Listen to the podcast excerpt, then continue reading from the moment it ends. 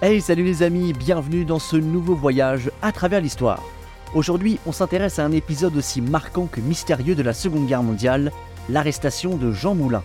La capture de l'une des plus grandes figures de la Résistance alimente encore les débats aujourd'hui. Comment Jean Moulin a-t-il été arrêté? Quel chemin a-t-il parcouru après son arrestation? Découvrons tout cela ensemble, c'est parti!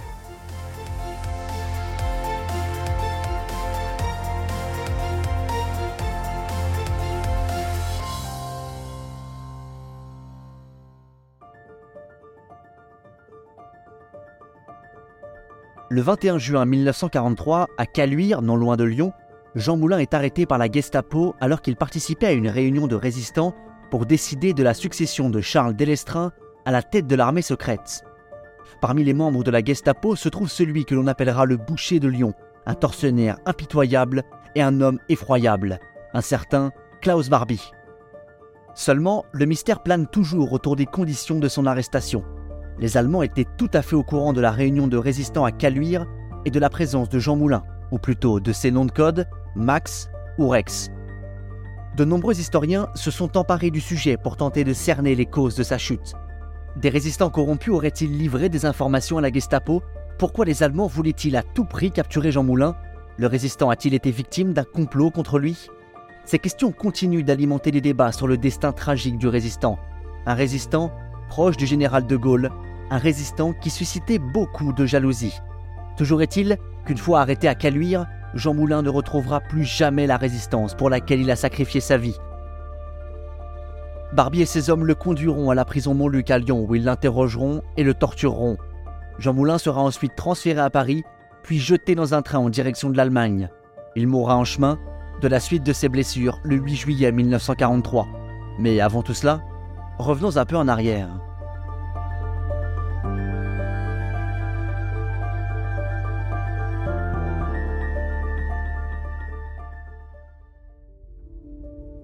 Jean Moulin naît en mille huit cent quatre-vingt-dix-neuf à Béziers. Très tôt, malgré une ardente passion pour le dessin, il se destine à une carrière politique. Durant l'entre-deux-guerres, il connaît une véritable ascension qui le mène à devenir un éminent haut fonctionnaire de la nation française. Au début des années trente, Jean Moulin exerce en qualité de sous-préfet dans plusieurs villes, Thonon-les-Bains, Albertville et Châteaulin.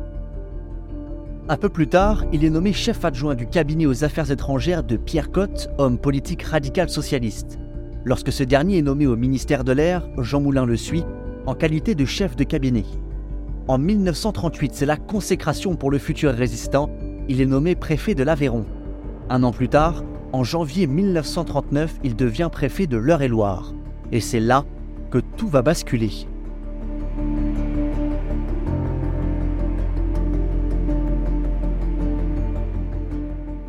Le premier septembre mille neuf cent trente-neuf, Hitler donne le feu vert à ses hommes pour envahir la Pologne et en quelques jours seulement, plonge avec lui des millions d'hommes et tout un continent dans la Seconde Guerre mondiale.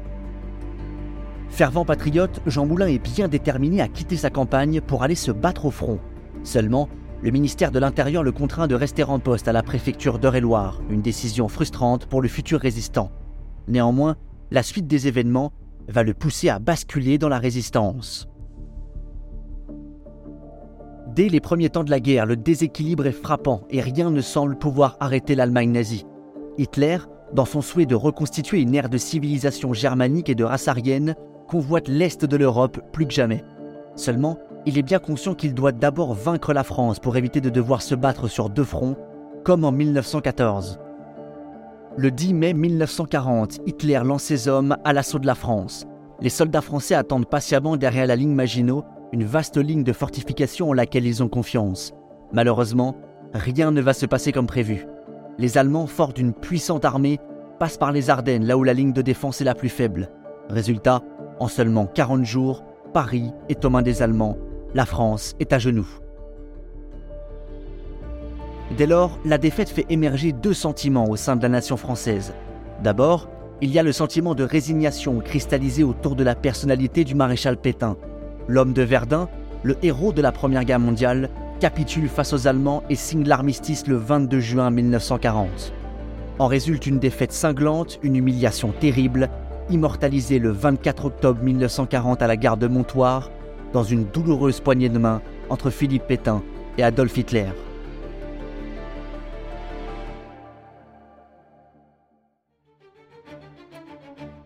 Pétain forme un nouveau gouvernement à Vichy, fondé sur la collaboration avec l'Allemagne nazie.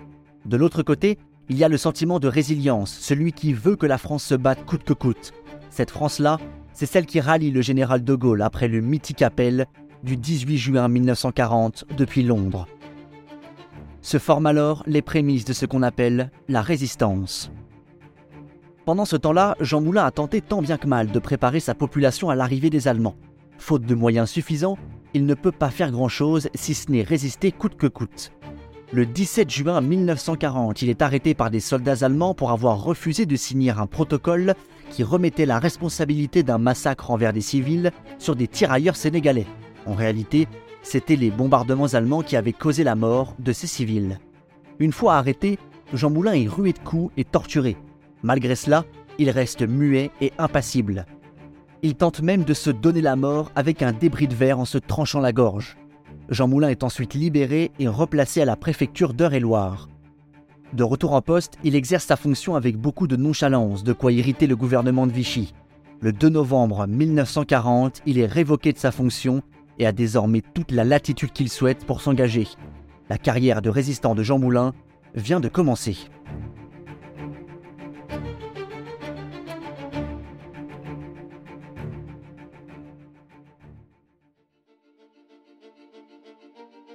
En parallèle, la résistance s'organise rapidement. Exilé à Londres, De Gaulle peut compter sur les réseaux de résistants clandestins qui se forment sur le territoire français. Les réseaux sont des organisations qui réalisaient majoritairement des missions de renseignement. Ils étaient relativement diffus et répartis tant dans la zone libre que dans la zone occupée. Dans le même temps, se développent ce qu'on appelle les mouvements résistants. Les mouvements sont des organisations dont le but est de rassembler et de fédérer le plus d'individus possible contre l'occupant nazi. En zone libre, les trois principaux mouvements qui opèrent sont le mouvement Franc-Tireur, le mouvement Combat et enfin le mouvement Libération Sud. Au départ, De Gaulle souhaite davantage miser sur les réseaux qui peuvent lui fournir des informations précieuses et mener des opérations éclairs. Ces renseignements étaient très utiles en vue de reconstituer une armée française en dehors du territoire, puis, éventuellement, de libérer la France. Cependant, plusieurs leaders résistants ont bien compris l'importance des mouvements et souhaitent renforcer leur poids et leur action sur le territoire français. Parmi ces figures résistantes se trouve Jean Moulin.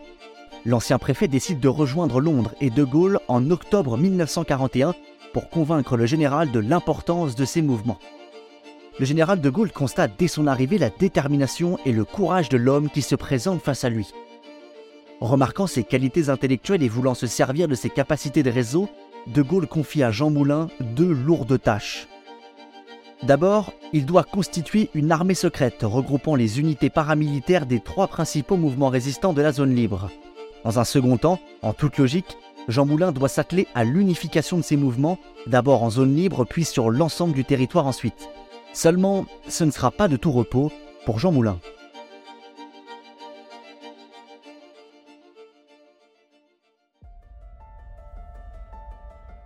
De retour en France en janvier mille neuf cent quarante-deux, Moulin se met rapidement au travail. En novembre de la même année, il crée un comité de coordination entre les trois principaux mouvements résistants de la zone libre, Franc-Tireur, Combat et Libération Sud. Ce premier rassemblement a lieu à Collonges-au-Mont-d'Or, non loin de Lyon. Peu de temps après, en janvier mille neuf cent quarante-trois, ces trois mouvements s'unissent au sein de l'organisation Mouvements Unis de la Résistance. Le vingt-sept mai mille neuf cent quarante-trois, Jean Moulin fonde et préside le Conseil national de la Résistance. Cet événement marque le point culminant de l'unification des différents mouvements de la Résistance, mais également des partis politiques réunis sous l'égide du C N R. Seulement, l'unité est d'apparence. Jean Moulin se heurte aux velléités des différentes grandes figures résistance, en particulier les chefs des trois principaux mouvements. Henri Frenay pour le mouvement Combat, Jean-Pierre Lévy qui préside le mouvement Franc-Tireur, et enfin Emmanuel Astier de la Vigrie du mouvement Libération Sud. Mais alors pourquoi ? Pourquoi Jean Moulin divisait-il autant au sein de la Résistance ? D'abord, sa fidélité extrême envers le général de Gaulle n'était pas bien vue par tout le monde. Les autres grands chefs de la Résistance reconnaissaient en la personne de De Gaulle une icône de la France libre et un symbole. Cependant, ils ne souhaitaient pas que celui-ci dicte des ordres à la Résistance et refusaient ainsi son commandement. Un autre point qui irritait les grands chefs de la Résistance était l'intégration des partis politiques, de gauche notamment, dans le Conseil national de la Résistance, sur lesquels nombreux ont rejeté la responsabilité de la défaite de quarante. Ainsi, Jean Moulin est bien loin de faire l'unanimité au sein de la Résistance. D'ailleurs, la suite des événements ne fera qu'alimenter les spéculations. Début juin mille neuf cent quarante-trois, Charles Delestraint, chef de l'armée secrète, est arrêté à Paris. Les grands chefs de la Résistance ne vont pas tarder à se réunir pour déterminer son successeur à la tête de l'armée secrète. La réunion est fixée au vingt et un juin mille neuf cent quarante-trois. Seulement, tout va basculer. Le jour de la réunion, un commando des services de sécurité nazis dirigé par Klaus Barbie arrête Jean Moulin et tous les autres résistants présents. Tous, sauf un, René Hardy, de nom de code Dido. Plusieurs éléments en viennent à se pencher sur ce personnage mystérieux. Non menotté par les membres de la Gestapo, il parvient à s'enfuir sans trop d'encombre. René Hardy avait été arrêté quelques semaines plus tôt par Klaus Barbie. Surtout, il n'était pas censé assister à la réunion. Aurait-il révélé la présence de Jean Moulin à Barbie ? Si oui, pourquoi un tel acte de délation ? C'est autour de ce personnage que va se cristalliser l'énigme de l'arrestation de Jean Moulin. Alors, revenons un peu en arrière pour retracer le parcours de ce mystérieux René Hardy.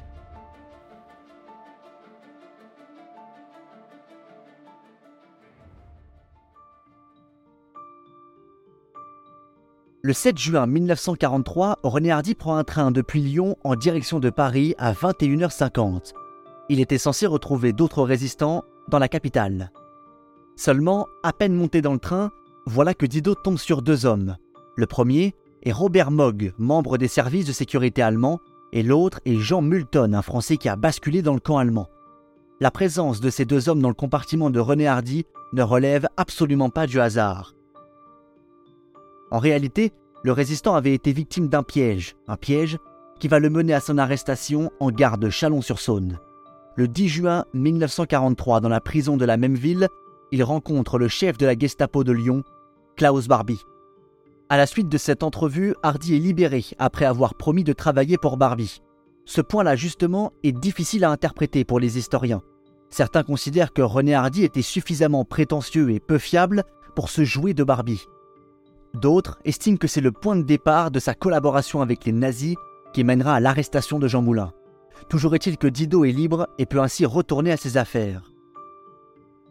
Il reprend rapidement contact avec des camarades résistants, dont Pierre Bénouville, éminent dirigeant du Mouvement Unis de la Résistance. Là aussi, il y a quelques zones d'ombre. Ses camarades savaient-ils qu'il avait été fraîchement arrêté ? Dans un tel cas, il est surprenant qu'ils aient accepté de renouer le contact. Tout camarade récemment arrêté puis libéré doit normalement faire les frais de soupçons de collaboration. Hardy, lui, s'en sort, encore une fois. Pourtant, Pierre Bénouville était vraisemblablement au courant. Dans le même temps, les tensions grimpent au sein des mouvements résistants à l'approche de la réunion de Caluire. Chacun veut faire entendre sa voix et placer l'un de ses membres à la tête de l'armée secrète. Jean Moulin prépare donc cette réunion avec minutie.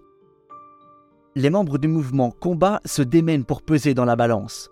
Henri Aubry, chef de cabinet de Delestraint et membre de Combat, décide de convoquer René Hardy à la réunion de Caluire pour renforcer le poids de son mouvement dans les négociations. Or, une telle manœuvre constitue une grossière erreur et une entrave aux règles de sécurité de la Résistance. Il est normalement interdit d'amener une tierce personne, d'autant plus si elle vient d'être arrêtée puis libérée par les Allemands. Quoi qu'il en soit, René Hardy est sur le point de participer à la réunion de Caluire et de probablement causer l'arrestation d'un des plus grands héros de la Résistance.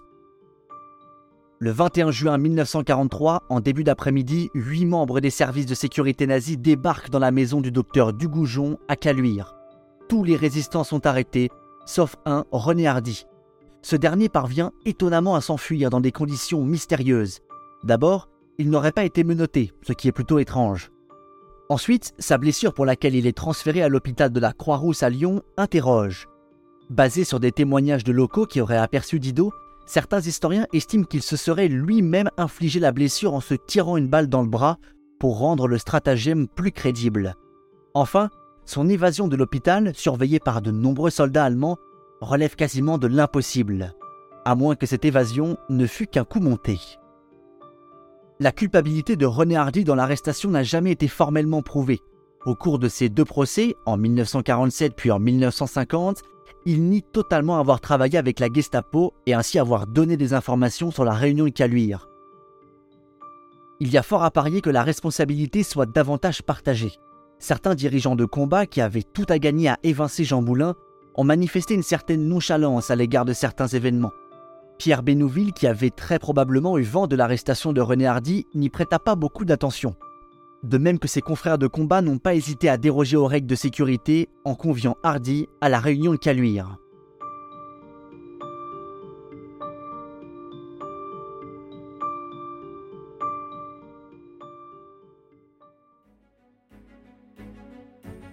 Quoi qu'il en soit, Jean Moulin est arrêté à Caluire, puis transféré à la prison Montluc à Lyon. Là-haut, Moulin sera interrogé, mais surtout torturé et sauvagement brutalisé par son bourreau, Klaus Barbie. Ironie du sort, à la fin de sa vie, Klaus Barbie, activement recherché, fera un petit détour par la prison Montluc, là où il a torturé plus d'un résistant. Malgré les coups, Jean Moulin ne dit rien et conserve les secrets de la résistance bien enfouis au fond de sa mémoire. Klaus Barbie finit par l'envoyer à Paris, puis en Allemagne par le train. Seulement, Jean Moulin meurt sur le chemin, probablement le huit juillet mille neuf cent quarante-trois, à hauteur de la gare de Metz. La France perd une icône de la résistance, un homme au courage incroyable, un fervent patriote qui est mort pour son pays. Avec lui s'en vont vraisemblablement des secrets que nul ne connaissait et que les nazis désiraient plus que tout. Si son héroïsme ne fait de doute pour personne, l'arrestation de Jean Moulin reste encore l'un des plus grands mystères de l'histoire de France, alimentant toujours les thèses et les spéculations les plus fantasmagoriques. Ce héros de la résistance laissera derrière lui un héritage considérable, fait de bravoure et d'honneur. Cet héroïsme le conduira à entrer au Panthéon en mille neuf cent soixante-quatre sous les mots forts d'André Malraux. Mais ça, c'est une autre histoire.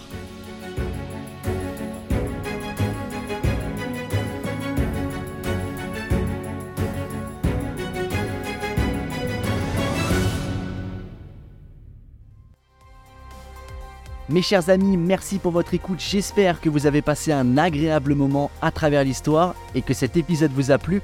Si c'est le cas, je vous invite à le partager autour de vous.